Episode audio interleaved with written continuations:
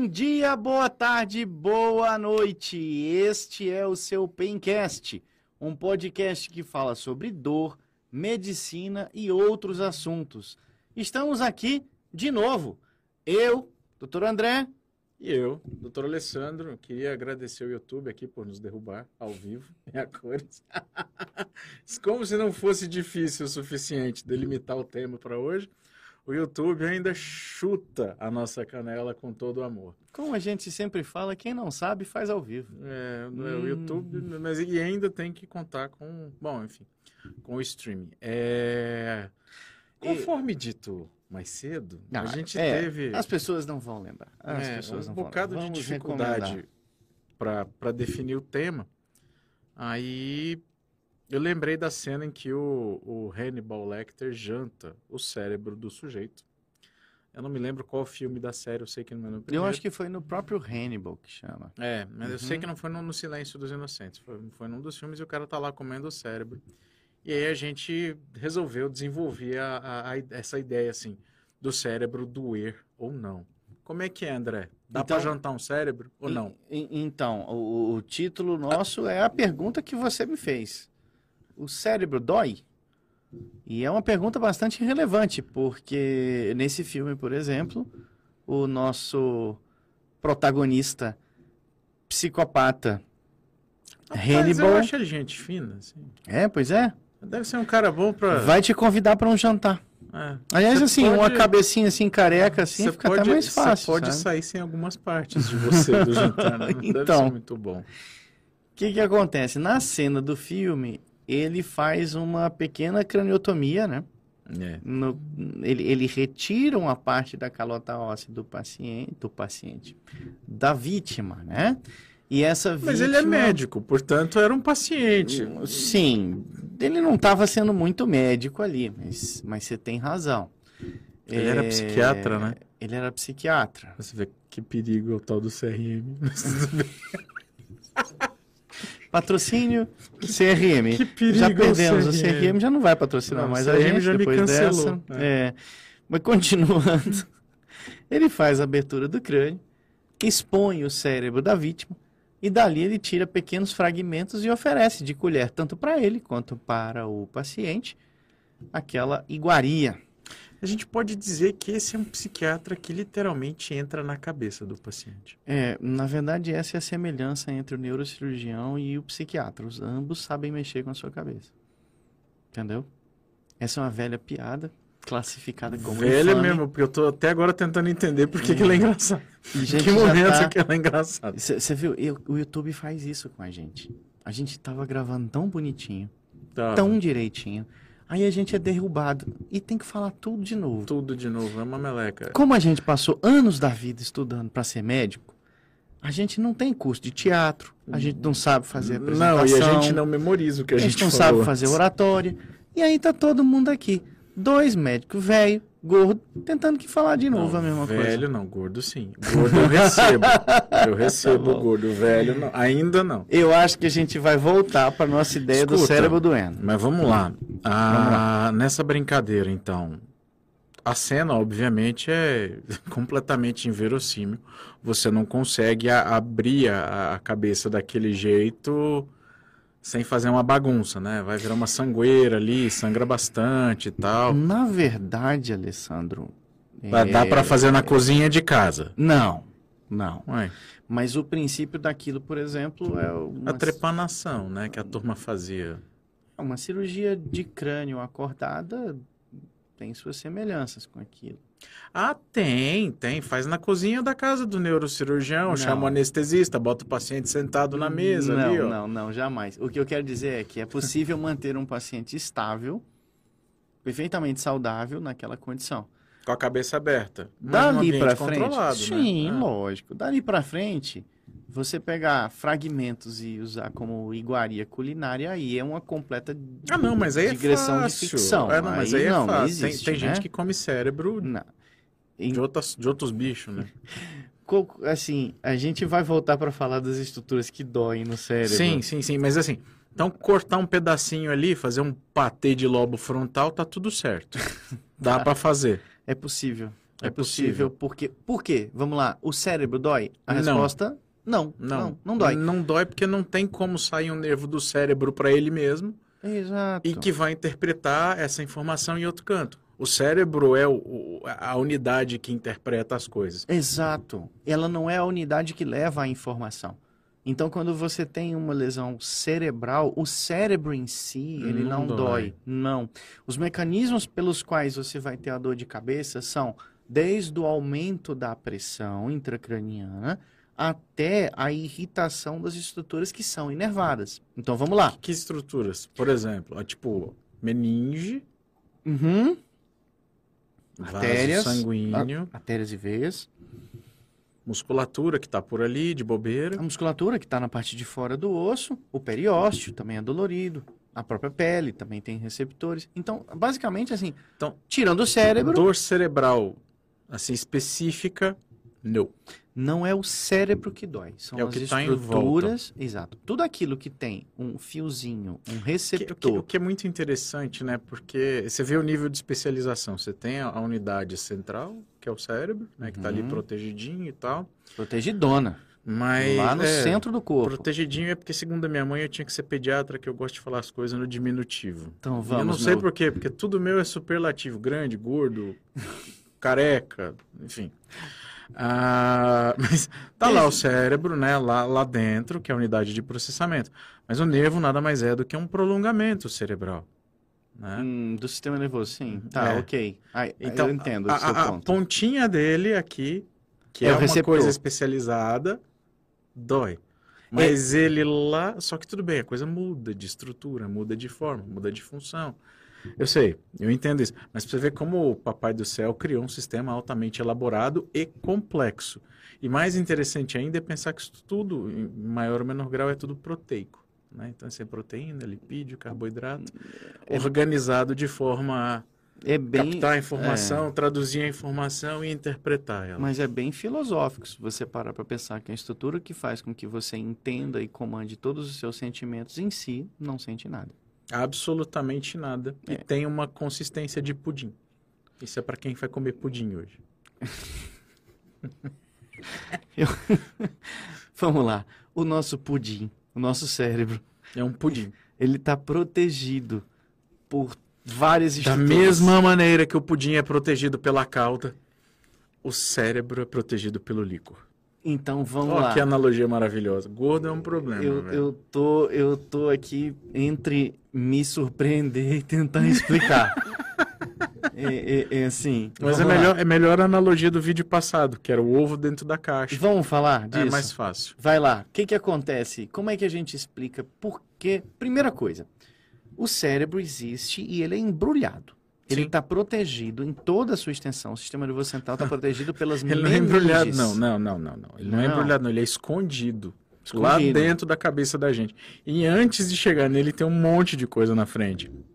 Tem pele, tem gordura, tem perió, tem músculo, tem periósteo. Pele, gordura, músculo, periósteo, e aí você Calota vem... craniana, e aí embaixo da calota aí você vai ter dura, você vai ter aracnoide, você vai ter a pia, e, e aí último, você tem o cérebro. O tecido então, cerebral. assim, você tem um monte de camada antes de chegar nele. Vamos explicar? É porque a natureza protege tudo que é importante. Exato. Né? Ela só foi negligente no testículo, mas tudo bem. Ele fica muito exposto. É, a, a, temos que concordar. Vamos lá o que sobre a cabeça. é muito importante. Eu, hoje, vamos lá. O YouTube vai derrubar a gente de novo. Vai. a gente estava falando sobre a cabeça e como o cérebro é protegido. Uhum. Dentro do osso fica o sistema nervoso. E o cérebro ele é embrulhado por um invólucro, que são as meninges. Sim, senhor. Quando a gente fala de uma pessoa que teve meningite, é uma infecção dessas meninges. Deu, deu pus lá dentro da, isso, cabeça. Ou deu um monte de vírus lá, também pode acontecer. Pode. É a infecção da meninge. A meninge são as pelinhas, vamos falar assim, que protegem o cérebro, o sistema nervoso como um todo. São três, na verdade. Uma delas é bastante visível e bastante notável, que é a dura mater. Na sequência, você tem uma outra que é mais fina e delicada, chamada aracnoide. Que tem esse nome porque em boa parte de onde ela existe... Parece uma teia de aranha. Parece uma teia de aranha. E abaixo da aracnoide a gente tem a pia mater, que Se é minha o mãe tecido... assistir esse episódio, ela vai ficar louca tentando limpar a teia de aranha que tem no interior dela. Ela vai, ela vai se assustar com esses conceitos que a gente está trazendo aqui. Abaixo da aracnoide existe a pia mater. A pia mater é o tecido que recobre diretamente o cérebro. Então, é, essas três camadas representam as meninges. Você tem a dura mater, a aracnoide e a pia mater. Entre essas camadas, Alessandro, você cria alguns espaços. Então, é, entre a dura mater e a aracnoide existe o espaço que é subdural. Que está abaixo da dura, que é um espaço meio que virtualzão. Assim. É, exato. Ele não costuma estar presente, exceto em uma outra parte, é um espaço bem menor. E aí sim um espaço grande, que é o espaço subaracnoideo. O espaço subaracnoideo é entre a aracnoide e a pia, pia mater, mater. Tá? Esse espaço contém um líquido, que é o chamado líquor. A gente usou a analogia das roupas na, na gravação passada. Então, basicamente, o que a gente está dizendo é assim: você tem uma roupa íntima, você tem a cueca, por cima dela você bota uma bermuda, e essa corresponde à aracnoide, e por cima dela uma calça, essa corresponde à duramate. O espaço entre a bermuda e a cueca corresponde a subaracnoide. Tá, tá horrível essa imagem na minha cabeça. O é espaço melhor. subaracnoideo é o espaço que contém o líquido e esse líquido tem função protetora do sistema nervoso central. Ele também tem a função de levar substâncias metabólitas, ajuda um pouco na nutrição, mas vamos ficar pela proteção mecânica e pensar assim: eu tenho um ovo de galinha Dois. Eu tenho dois ovos de galinha e eu tenho duas caixas. Eu vou botar o ovo de galinha dentro da caixa e eu vou fechar as caixas. Só que em uma caixa eu enchi de água. Na outra caixa eu não botei nada. Mando as duas caixas de mototáxi para entregar lá na tua casa. Hum. Qual é o ovo que mais provavelmente vai chegar inteiro? É, dependendo do motoboy, não nenhum, mas né? a, a, o que está protegido pela água, com certeza. O líquido desacelera. E, e, é assim: se a gente não tivesse o líquido na nossa cabeça, toda vez que você desse uma freada mais brusca, assim, no, no, no carro, você ia fazer um TCE. É como se o, o cérebro e os elementos do. Isso é traumatismo crânio-encefálico. Né? Exato. Né? Você ia ter um impacto direto. Traduzindo para a física, a energia mecânica ia se transmitir diretamente para o tecido nervoso. Você sabe que se a gente não tivesse líquor, o evento com maior letalidade da história da humanidade ia ser show de rock? Porque os caras ficam sacudindo a cabeça, assim, a cabeça. ó. É. Tiagão, ia morrer geral. Geral. Não ia, não ia... Ah, eu vou te falar. O Red Banger esse é o evento mais associado à morte da história da humanidade. O heavy metal não ia ter muito sucesso. Não, Metallica ia ser a banda mais perigosa de todos os tempos. entendeu? Isso ia ser daviniano, né? Assim, ó. Mas vamos voltando. A gente tem o líquido, graças a Deus. E o nosso cérebro é uma estrutura que fica praticamente boiando nos invólucros, que são as meninges. É, isso permite o amortecimento de todo tipo de choque mecânico e traz algumas características interessantes. E a gente já começa a falar, por exemplo, esse líquido. Antes de explicar como isso pode dar dor de cabeça, deixa eu só falar uma coisa.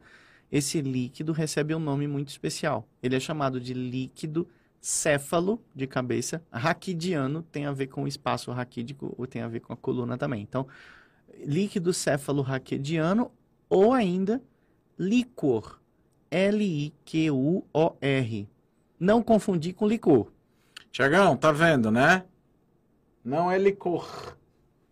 O licor, ou líquido cefalorraquidiano, fica no espaço subaracnoide, que é onde a gente chega, por exemplo, quando vai fazer uma punção lombar. Quando, vamos lá.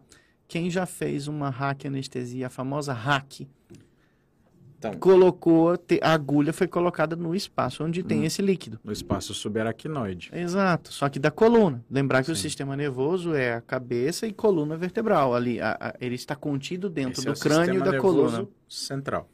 O sistema nervoso central, perdão. Né? O periférico é o que não está, ah. obviamente, englobado. O sistema central. nervoso central engloba tanto as estruturas intracranianas quanto as intra... dentro da coluna, é, intrarraquidianas. É intrarraquidianas, né? na verdade. É. Intramedular é outra coisa. E... e aí, quando você faz a punção, é isso.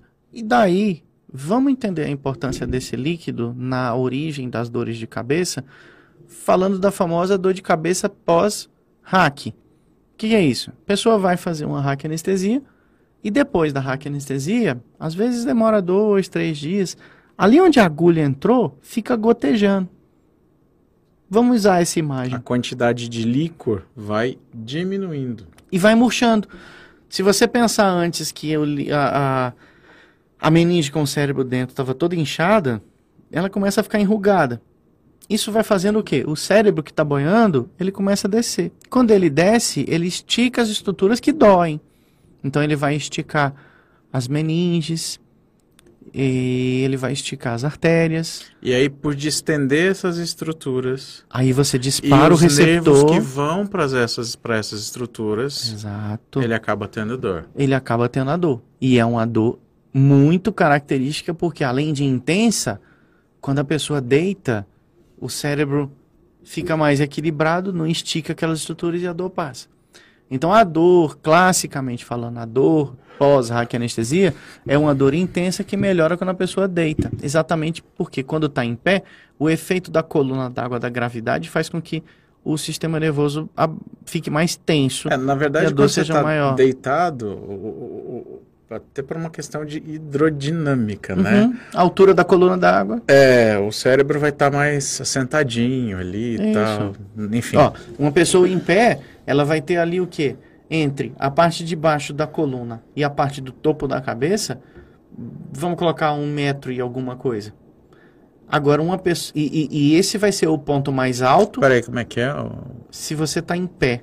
Vamos lá, você tem quanto de altura? 90. 1,90. Se eu desconto, se eu fizer uma medida em você da, da parte final da coluna vertebral até o topo da cabeça, vai dar o quê? 1,20m. Será que vai isso tudo? Que vamos chamar de um metro para facilitar a nossa Só conta. isso? a gente devia chamar. Que a gente. Aqui? Cadê a régua? É, cadê a régua? Não, falha-me, nossa. É.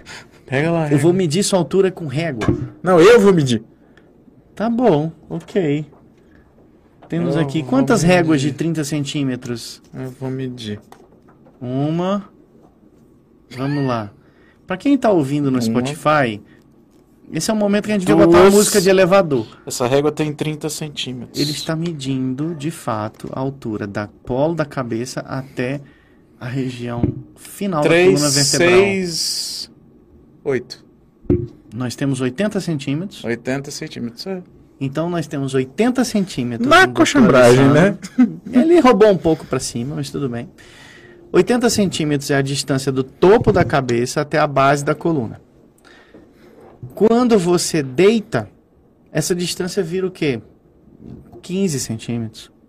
Menos. Então a diferença é menor. Quando é. você deita, o, o o empuxo resultante é diferente. É, né? só você pensar na coluna d'água. Empuxo é resultante. Né? Começou a esvaziar, Exato. se você deita, a cobertura de água fica melhor, o cérebro fica acolchoadinho é uma no... coluna, é um poço versus uma piscina, né? É. A é, piscina é... é... mais, é mais interessante do que o poço, para o cérebro descansar ali para não distender a, a meninge. Exato. A, por isso a dor é melhor. E por isso também, por exemplo, o tratamento para esse tipo de dor, além de usar remédio, é hidratar bastante, fazer voltar aquele líquido que estava Tomar perdido, né? Gatorade pra valer.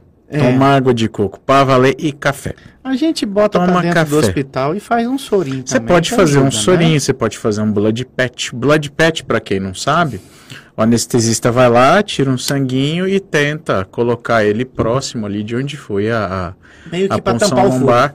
Exato, uma tentativa de fazer um coágulo de é. sangue ali e levar aquele coágulo para perto do furo. Uma outra possibilidade é bloquear o esfenopalatino, né? Que é o nervo que situado aqui dentro da cavidade nasal é por onde o, aquela sensação da dor vai passar antes de ser entendida como dor lá dentro do cérebro. É.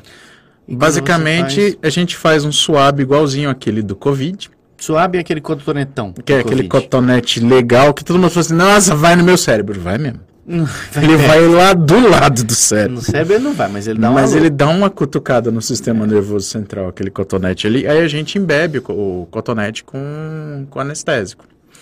E aí a gente acaba bloqueando esse nervinho, bloqueando a sensação dolorosa. E só uma outra informação que eu acho que é, é legal falar agora, né? Que é aquela história assim, nó, tomei uma hack, eu vou ter dor na minha coluna o resto da vida. Não, não. não. Não vai. Não. Tá? Aquele furinho ali que o doutor anestesista fez na tua coluna para te dar analgesia para realização de determinado procedimento, muito dificilmente vai ter alguma relação com aquela dor de coluna que você vai ter 20, 30 anos depois do procedimento. Na verdade, são as suas escolhas de vida, sedentarismo, né? É. tá, tá, tá se alimentando mal, dormindo mal, é muito não comum. Da musculatura. Isso é que faz ah. com que você tenha dor na coluna. É muito comum a gente acabar botando a culpa, né? Ah, ah não. A gente é, é mais fácil botar a culpa no desconhecido, né? Então, a hack não, não é esse mal todo, né? Pelo contrário. Né? Não, né? tá doido. Anestesia, cara, assim, sete, uma das sete maravilhas da medicina é a anestesia, não tem dúvida nenhuma. Uhum. Outra, acho que é antibiótico. Assim, são as maravilhas da, da da medicina. Hum, interessante. Vou contribuir para essa lista depois. É, tem... Vamos lá. Voltando a como a nossa cabeça de fato dói. Pois é, mas até agora então, cérebro não dói. Não. Medula dói? Não, medula é a mesma coisa. Tecido nervoso não dói. Dói. O final dele dói. Ah. Tecido nervoso central. é. Tecido nervoso do sistema central não dói. Ah, eu vou te falar mais. Saiu de dentro do sistema nervoso central, começa a doer, porque tem. Tem receptor. É. Onde tiver receptor. Mas é só para a gente explicar, é isso. O que importa é a, a, área que interpreta o estímulo, ela em si não é capaz de, de, de promover não. dor. Não. Né? Agora, uh, o cérebro, o tecido cerebral não é inervado, então ele sozinho não dói. Tá? Tem um pequeno parêntese aí que a gente não vai falar nesse, nesse programa, hum. que são dores aberrantes, causadas por disfunção cerebral profunda. Do tipo? São algumas síndromes que, que a gente pode falar depois. Tipo aquelas dor talâmicas. Isso, né? Degerin. Tá. É, a gente não vai falar nisso agora, mas assim... É, não, não fala mesmo não, porque eu não estudei, vou ficar boiando. fala não. A gente vai continuar então com essa nossa explicação, que é a real, o cérebro não dói. Certo? Vamos lá. É... Agora, lá no comecinho, quando a gente começou a falar sobre o líquido, sobre o próprio cérebro, a gente falou em um conceito que é essencial para entender dor de cabeça. Hum. Pressão dentro da cabeça. Como assim, pressão? Então vamos lá. Quando eu falo sobre a pressão dentro da cabeça, a gente não está falando necessariamente sobre a pressão arterial. Não é a pressão do sangue que aumentou, não é isso. Embora uma pressão arterial alta provoque dor de cabeça, o que eu quero dizer é o aumento de pressão que acontece, por exemplo, quando você tem um tumor intracraniano, quando você tem um tumor no cérebro. Pensa comigo. O cérebro é a caixa fechada. Hum. Aí você pode ter dor porque a pressão intracraniana aumentou. Exato. Porque aí a pressão sobre as terminações nervosas das meninges De todo... e dos vasos tá aumentada. Tá aumentada. Mas vem cá, não dá para botar aquele negocinho no braço e fazer tchuk, tchuk, tchuk e medir a pressão. Tenta a cabeça? É. Não, não Como dá. Como é que vocês fazem? Para medir a pressão na cabeça, a gente tem medidas diretas e indiretas. Hum. Vamos explicar como é que funciona o negócio de aumentar a pressão na cabeça. É, existe o crânio, que é um osso, é uma caixa fechada. Certo. Dentro do crânio, você vai ter o cérebro, as meninges, as artérias e as veias. Vamos juntar isso tudo em alguns grupos e vamos dizer que dentro da cabeça eu tenho cérebro, eu tenho líquido e eu tenho vasos. Hum. Dentro dos vasos eu tenho o quê? Líquido, sangue. Mais líquido. Não, é, mas é o sangue. Então vamos lá. Separei em cérebro, separei em líquido e separei em sangue. Hum. Isso lá atrás foi chamado, é chamado, de doutrina de Monroe Kelly. Então a saúde. Do, é, doutrina de Monroe Kelly é, é uma maneira de pensar e entender a relação entre esses elementos que basicamente diz assim: já que o cérebro, já que a cabeça é uma caixa fechada, os elementos lá dentro, cérebro, líquido e sangue, eles tendem a ter uma proporção. Você tem uma quantidade de cérebro, você tem uma quantidade de sangue, você tem uma quantidade de líquido. É, mas varia, né? Tem gente que o cérebro é Mas, mas na, em um determinado momento, aquilo vai ser sempre proporcional, entende? Você não vai acordar um dia com mais cérebro e um outro dia com mais sangue. É, é uma estrutura. Na verdade, a gente acorda sempre com menos cérebro, depois de uma certa Demora idade. mais para é. pensar. É. O que, que acontece, por exemplo, quando você tem um, um tumor dentro da cabeça, ou quando você tem um acidente que provoca, provoca um coágulo dentro da cabeça? André, deixa eu te perguntar um negócio. E é uma dúvida, não é nada combinado. Me bateu aqui. No, no contexto de um tumor cerebral, uhum. é mais fácil a primeira manifestação ser uma crise convulsiva Uhum. Ou dor por aumento de pressão e distensão de meninge? O que, que, o que, que é mais comum? Mais comum é, é, é, a dor. É a dor. É a dor, é, é, é o, é o aumento do sintoma relacionado à, à existência de uma massa intracraniana. É o mais comum, é o mais prevalente. Nem todo tumor que aparece ele é irritativo ao ponto de, por exemplo, induzir Causar uma crise convulsiva. Uma crise convulsiva. Entendi. Então vamos lá. Acompanhando o raciocínio, pensa num cérebro que está normal, que não tem nada e aí ele desenvolve um tumor, que é uma massa qualquer, qualquer, mas estranha aquele sistema. À medida em que ele cresce, ele vai ocupando um espaço. A, o crânio não é uma caixa elástica, ele não vai aumentar porque você está com um tumor dentro da cabeça. Então, à medida em que aquele tumor cresce, ele vai alguma coisa tem que, tem que dar espaço para aquele tumor Alguém crescer. Alguém tem que ceder. Alguém tem que ceder. E, e aí que entra a doutrina de Monroe A doutrina de Monroe ela fala isso. É, à medida em que você vai criando uma massa que é estranha dentro da cabeça, quem vai ceder primeiro é o líquor. Na sequência, à medida em que a pessoa vai se adaptando, vai se ocupando o espaço do sangue, e vai se ocupando depois do espaço do próprio cérebro. Então é por isso que tem tumor que demora para manifestar, porque é de crescimento lento. Ele vai crescendo lento e o organismo vai se adaptando. Então, às vezes, você fala assim: meu Deus, a pessoa não sentia nada quando fez o exame, tinha um tumor de 4 centímetros dentro da cabeça. Esse tumor provavelmente cresceu devagar e o cérebro foi se adaptando àquilo. Mas não é só tumor, não. Por exemplo, o tumor que leva 10 anos é um cenário. E aquela pessoa que sofreu uma queda e fez um hematoma dentro da cabeça? Aquilo cresceu em minutos e, e vai causar uma dor intensa, porque não dá tempo das estruturas se acomodarem. Você existe a fase da dor, mas quando você tem a compressão do sistema nervoso central, você tem a fase de, de, alteração do nível de consciência, de fato, assim, a pessoa alterar o nível de consciência e, eventualmente, isso pode levar até mesmo ao óbito. Então, por quê? Porque na doutrina de Monroe Kelly, os dois eles conseguiram explicar o que, que acontece. Você, é, quando o processo é lento, você vai conseguindo esvaziar o líquido, depois diminui o sangue, depois o cérebro se adapta. Quando o processo é rápido, você não tem tempo de acionar esses mecanismos todos. Essa doutrina, assim, Alessandro, eu estou sendo muito simplório em explicar isso, mas, por exemplo... Graças a Deus, porque já não é fácil entender assim. É, mesmo tentando ser simplório, fica difícil. Mas por quê? Por exemplo, quando você tem uma pessoa internada na, na UTI com um problema de aumento de pressão intracraniana, todo o tratamento se baseia em tentar fazer essa regulagem, entendeu? Em permitir, por exemplo, que o sangue consiga fluir. Porque no momento em que a, a lesão é tão grande que o sangue não flui, o, o tecido não tem mais como se alimentar não e ele morre. Né? Exato. Então, é, esse é o princípio do tratamento neurointensivo.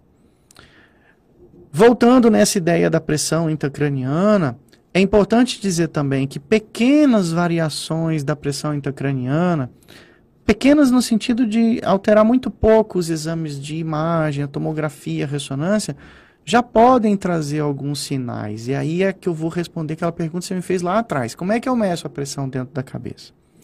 Eu meço, eu existe, existe a forma direta de medir.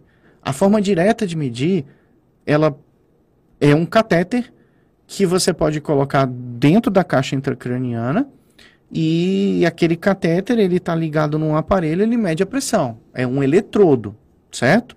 Uhum. Você também pode fazer uma comunicação daquela coluna d'água fazendo uma punção na rack e essa punção da rack sai um catéter e esse catéter é ligado num aparelho que mede. Mas veja, são sempre procedimentos invasivos, certo? As medidas diretas da pressão intracraniana exigem que você faça algum tipo de manobra invasiva. Você tem que botar algum instrumento de medição lá dentro da coluna licórica, basicamente. Isso. Mas há sinais indiretos de que a pressão está aumentando. Hum. Sinais indiretos são assim, na, do ponto de vista clínico. Tipo, o cara começar a torcer pelo Corinthians e tal. Não, isso dá mais para alteração da convulsão que a gente falou lá ah, atrás. Tá. É. Sem piadas futebolísticas, porque a turma do ah. Corinthians é grande. De qualquer forma, eu, eu torço por Fortaleza. Tô... Eu torço para time nenhum. Não? Né? Então, enfim. Eu, meu Fortaleza também não tá bom esse ano, Cara, então... se me perguntar não... da convocação ah. da seleção brasileira, eu não sei. Não faço a menor ideia. A Copa do Mundo é em novembro. Ah, é? Esse ano. Que é. bom. Vamos voltar? Vamos. Então, a gente tava falando. A gente tá falando dos sinais do aumento da pressão intracraniana. Aí eu falei que torcer pro Corinthians. Perguntei se torcer pro Corinthians era um deles. Exatamente. Isso me deixou desconcertado. E agora eu vou ter que voltar no raciocínio. Quando a gente tem um aumento de pressão intracraniana, os sinais clínicos que aparecem são. Uh, tontura, dor de cabeça, dor de cabeça, náusea. E tem alguma característica específica dessa dor de cabeça? Ela geralmente é uma dor que pega o crânio como um todo, diferente, por exemplo, de uma Lateja. dor de enxaqueca, uma dor pulsátil, mas pode ser uma dor em aperto. É, existe a combinação dessa dor com vômito, náusea, entende? Mas é perigoso falar desses sintomas, senão vai ter uma pancada de gente achando que está com um problema desse. Então a gente tem que ter muito cuidado para a hora de falar. Mas os sintomas de aumento da pressão intracraniana são esses, mas há outros sintomas ainda, que são as medidas indiretas. Como é que eu faço? Uma medida muito, muito comum de a gente avaliar como é que está a pressão dentro da cabeça é fazer aquele exame oftalmológico em que você coloca uma luzinha e enxerga lá no fundo do olho como é que está o nervo óptico. Vamos lá. Imagina, Alessandro, que o nervo óptico é uma projeção do é. cérebro. O olho é uma projeção do cérebro. A retina, né? É. É, é, é uma projeção é. do cérebro e você tem um líquido que corre junto dele. Quando aquele líquido, como se fosse um dedo ah, de uma luva. a papila lá do nervo óptico. Isso. Entendi. Se o aumento, se a pressão dentro do crânio está muito alta, aquilo vai como um dedo de luva que você insufla, vai fazer um abaulamento na parte de trás do olho. Ao fazer o abaulamento na parte de trás do olho, ele provoca o edema de papila. Entende? Então, esse é um dos sinais indiretos. Então, você não vai pegar nenhum instrumento e vai botar dentro do olho do paciente. Não, você não, não, absolutamente. Fazer um não, exame de fundo é, de olho. Você vai olhar a retina é, do paciente. É chamado exame de fundo de olho. Esse é o método clássico de você avaliar se a pessoa tem esse edema de papila. Mas, modernamente, você consegue fazer uma retinografia, uma OCT, que é uma tomografia de coerência Cara, óptica. Eu acho que eu já fiz esse exame, retinografia, quando eu tomei a bolada no olho, lembra? Então, no provavelmente. Mas acho que eu fiz uma retinografia porque, porque tinha lesão na retina. Fiz então, lesão. foi ver sua retina. Mais modernamente, sabe o que mais dá para fazer para você enxergar a papila óptica atrás do olho? Ultrassom. Ultrassom. Você consegue botar ultrassom e enxergar se a papila está saltada ou se a papila está rasa. Então você consegue entender. Esse edema de papila pode dar alteração visual? Com cer sim, assim, com certeza, sim. Não, mas não é obrigatório. Como uh, tudo na medicina. É, você, você, se você tem um cenário de um aumento muito grande ou crônico da pressão intracraniana, isso pode sim levar à perda visual. Aí a gente puxa um gancho para uma patologia que eu acho que merece um programa só para ela, que chama hipertensão intracraniana idiopática, antigamente conhecida como pseudotumor cerebral. Vamos tentar explicar isso. Hipertensão é o aumento da pressão intracraniana, lógico, porque eu estou falando da pressão dentro do crânio, e idiopática é aquele nome que a gente usa para tudo aquilo que a gente não tem uma explicação muito clara, certo? A hipertensão intracraniana, intracraniana idiopática é um nome novo, antigamente se chamava de pseudotumor cerebral. Que nome estranho e que nome feio. O que, que é isso? Quando a gente não tinha essas máquinas o especiais... tumor é sacanagem, né? Tumor de mentira. Porque você sai de lá achando, ah, eu tenho um pseudotumor, meu Deus do céu. Vamos lá. Nossa, coitado, não que você não deva, paciente que já é, teve esse diagnóstico. Não que você não deva se preocupar, mas são diagnósticos diferentes, né? Uh, é porque antigamente, Alessandro, você não conseguia, você não tinha ressonância, você não tinha tomografia. Você... É, é, só um disclaimer aqui, gente. Na época que o André fez medicina, não. Cara, era assim... É. Era pó de foraminutrício, urinoterapia, você é. entendeu? É difícil, cara. É difícil. Você pensa, o cara pré-tomografia, pré-ressonância. Então, é, novamente divergindo. Não, eu já peguei os tomógrafos todos, deixa disso. Lógico. Vamos ué. lá. O... Você conheceu o primeiro, Desde né? a Madame Curie. Tá? Vamos lá. O o que, Mas, o que acontece. Pseudo tumor é sacanagem. Então, né? é porque antes você não tinha como dizer se a pessoa tinha tumor intracraniano ou não, mas os sintomas eram os mesmos. A pessoa que tem um tumor intracraniano que cresce devagar, ela vai ter dor de cabeça e ela vai ter alteração visual. A pessoa que tem a doença, pseudotumor, a doença, a hipertensão intracraniana idiopática, lá em 1950, vamos pensar, ela também Sim. evoluía com dor de cabeça e perda visual ao longo da vida. Você, olhando para os dois, não sabe dizer quem é que tem um tumor, quem é que não tem. Mas... Então, o que, que eles faziam? Eles é. operavam todos. Que beleza. E aí, quando você operava todos, você via aqueles que tinham um tumor e você via aqueles que não tinham um tumor. Mentira, e esses você chamava de pseudotumor.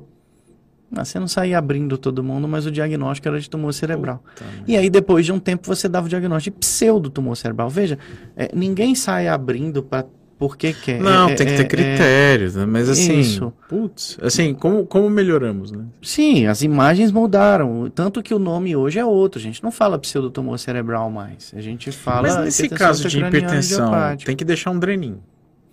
Não, o tratamento da hipertensão intracraniana aí é, é, Por isso que eu digo, a gente merece um programa só para isso. Mas, adiantando sua resposta, ele se baseia primeiro em mudar aquela, aquilo que provocou o aumento da pressão o campeão nesse caso se chama obesidade, mas não é a única, não é a única forma de você ter hipertensão intracraniana.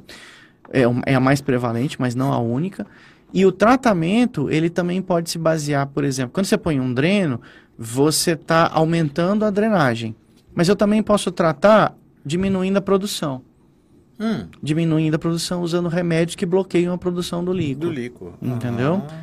Isso daí implica em várias drogas que também são usadas para o tratamento da dor de cabeça. A gente usa. Que interessante. Exato. Algumas dores de cabeça melhoram quando você. Produz menos líquido. Quando você produz menos líquido. Então você usa remédios que bloqueiam essa produção. Interessante. Parênteses técnicos. São remédios que bloqueiam a anidrase carbônica e diminuem a, a conversão para. É, diminui a, a transformação do bicarbonato em, em, CO2 e água. Muito bem. Fechou o parênteses técnico, a gente continua dizendo isso. São remédios que bloqueiam a produção do líquido, certo? E dessa forma vão tratar a pessoa que sofre de hipertensão intracraniana idiopática. Eu, tem muita coisa para falar sobre pressão intracraniana. É, é, eu acho que todo o espírito desse programa é explicar que é, essa esse sistema que é autorregulado pelo nosso sistema nervoso, ele é altamente sensível e muito, muito, muito engenhoso.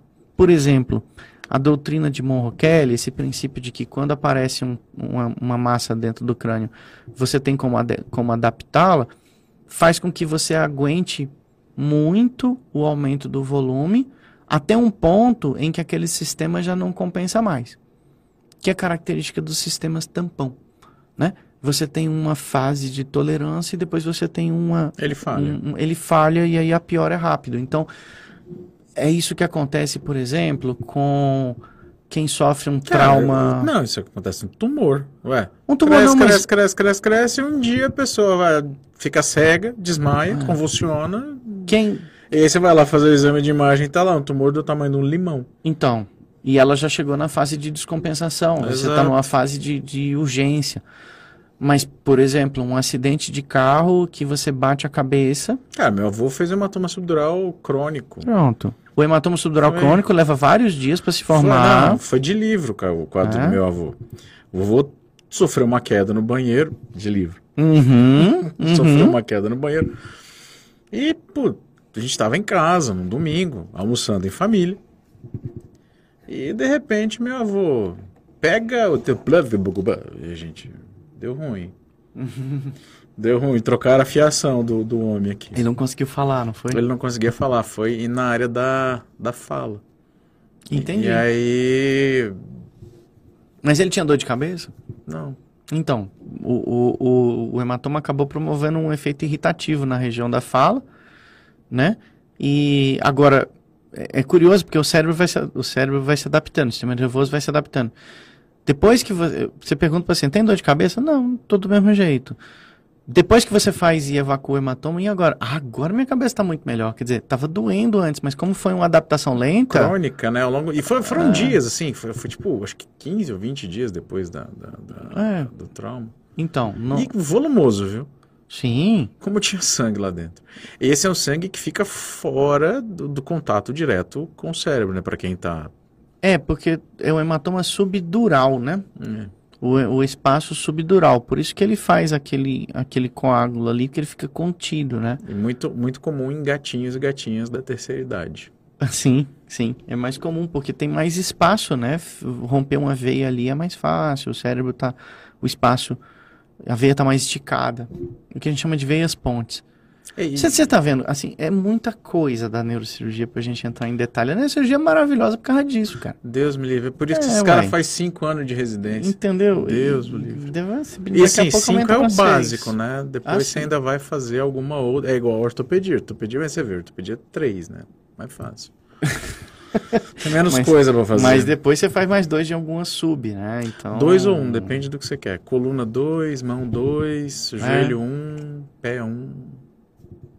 É, então, ombro 1. Um. Tá. Mas isso tudo, a tendência é aumentar Mas estão querendo aumentar para né? 4 ortopedia básica. É? Então.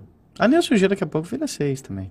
Outra faculdade, né? Não, sim, sim. Exato. Mas é, são muitos conceitos, entende? E, e entender como eles se relacionam é, é até importante. agora a gente está só falando de um. Que e é o... veja, eu sou neurocirurgião. A gente vai ter convidado aqui que entende, por exemplo, mais das repercussões bioquímicas, das dores de cabeça específicas.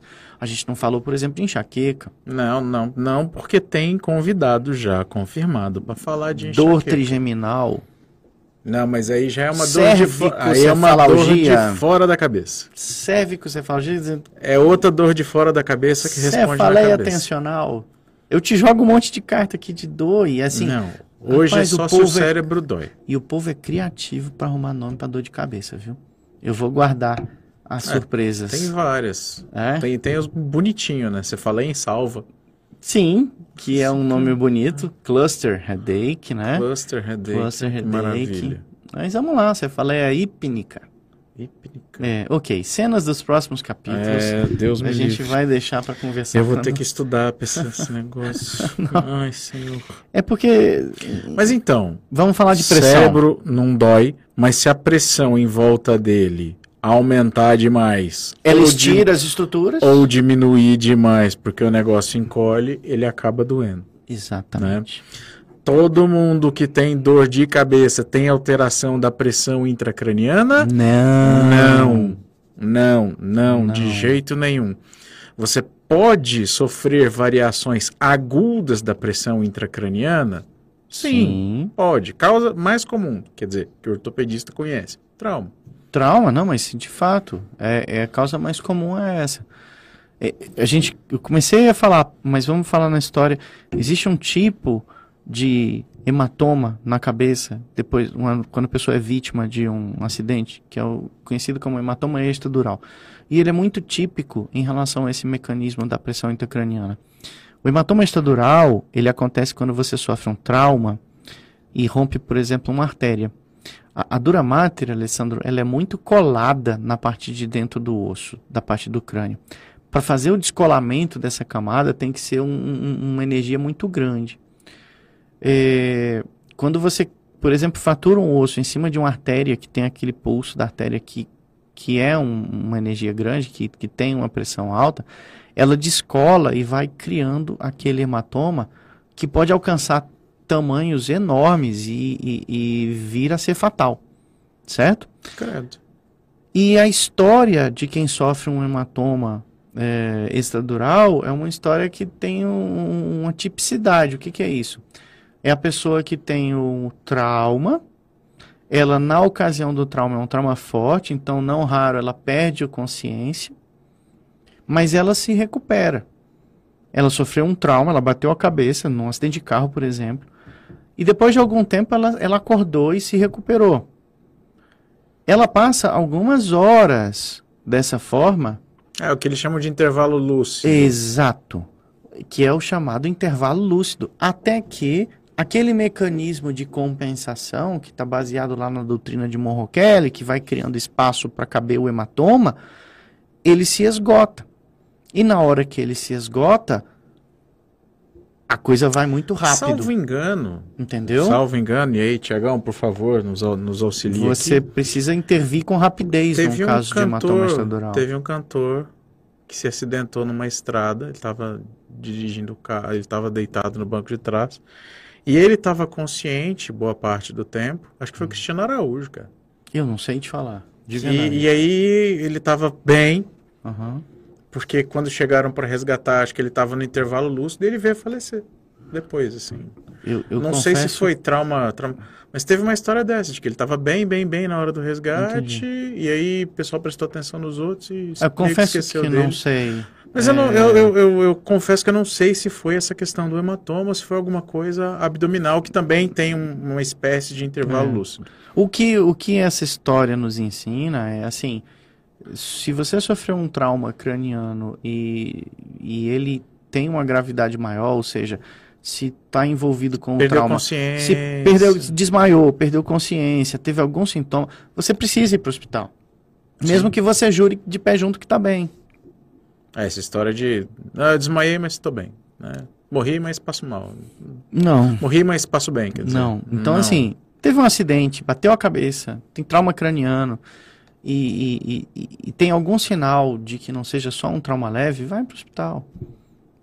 Lá você fazendo uma tomografia, você vai ter o diagnóstico. Vai para o hospital, procura a equipe do Dr. André. Não, não, a gente inclusive não, assim, vá para o hospital mais próximo.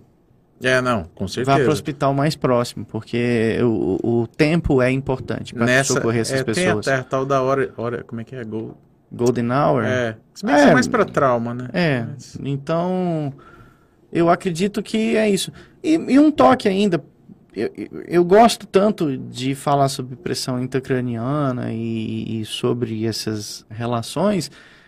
Primeiro, porque lá no meu no começo eu sempre trabalhei com, com, com intensivismo de alguma forma. Hoje até praticamente nem faço tanto, mas no começo fazia demais. E e o meu mestrado, né? Meu mestrado foi uma avaliação da pressão dentro da célula turca, que é onde fica a hipófise. Célula então, túrcica, para quem não está sabendo, é, é, tipo o quartinho da dispensa do seu cérebro. você entendeu?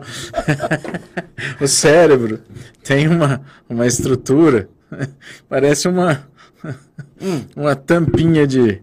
É, uma reentrância, uma cavidade. Uma assim. cavidadezinha, que a hipófise fica lá dentro. Essa é a célula túrcica.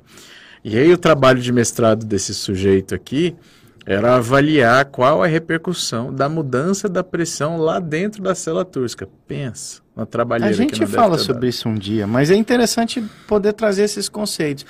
É um programa difícil, é um programa cheio de conceito. É bem técnico, né? É. A gente tem recebido alguns feedbacks muito legais sobre os nossos programas mais mais gerais, mais abrangentes, mas de vez em quando a gente tem que tratar de um assunto mais hardcore, né? Mas assim. Cara, mas eu, eu, eu, eu gostei de falar de pressão intracraniana, aprendi algumas coisas, né? E acho que a gente conseguiu usar o espaço e o tempo para passar alguns conceitos que são, que são importantes, assim. Até porque, isso não é segredo, essa é a segunda vez que a gente está começando a gravar esse episódio, né? Ah, é verdade. Já é a segunda vez.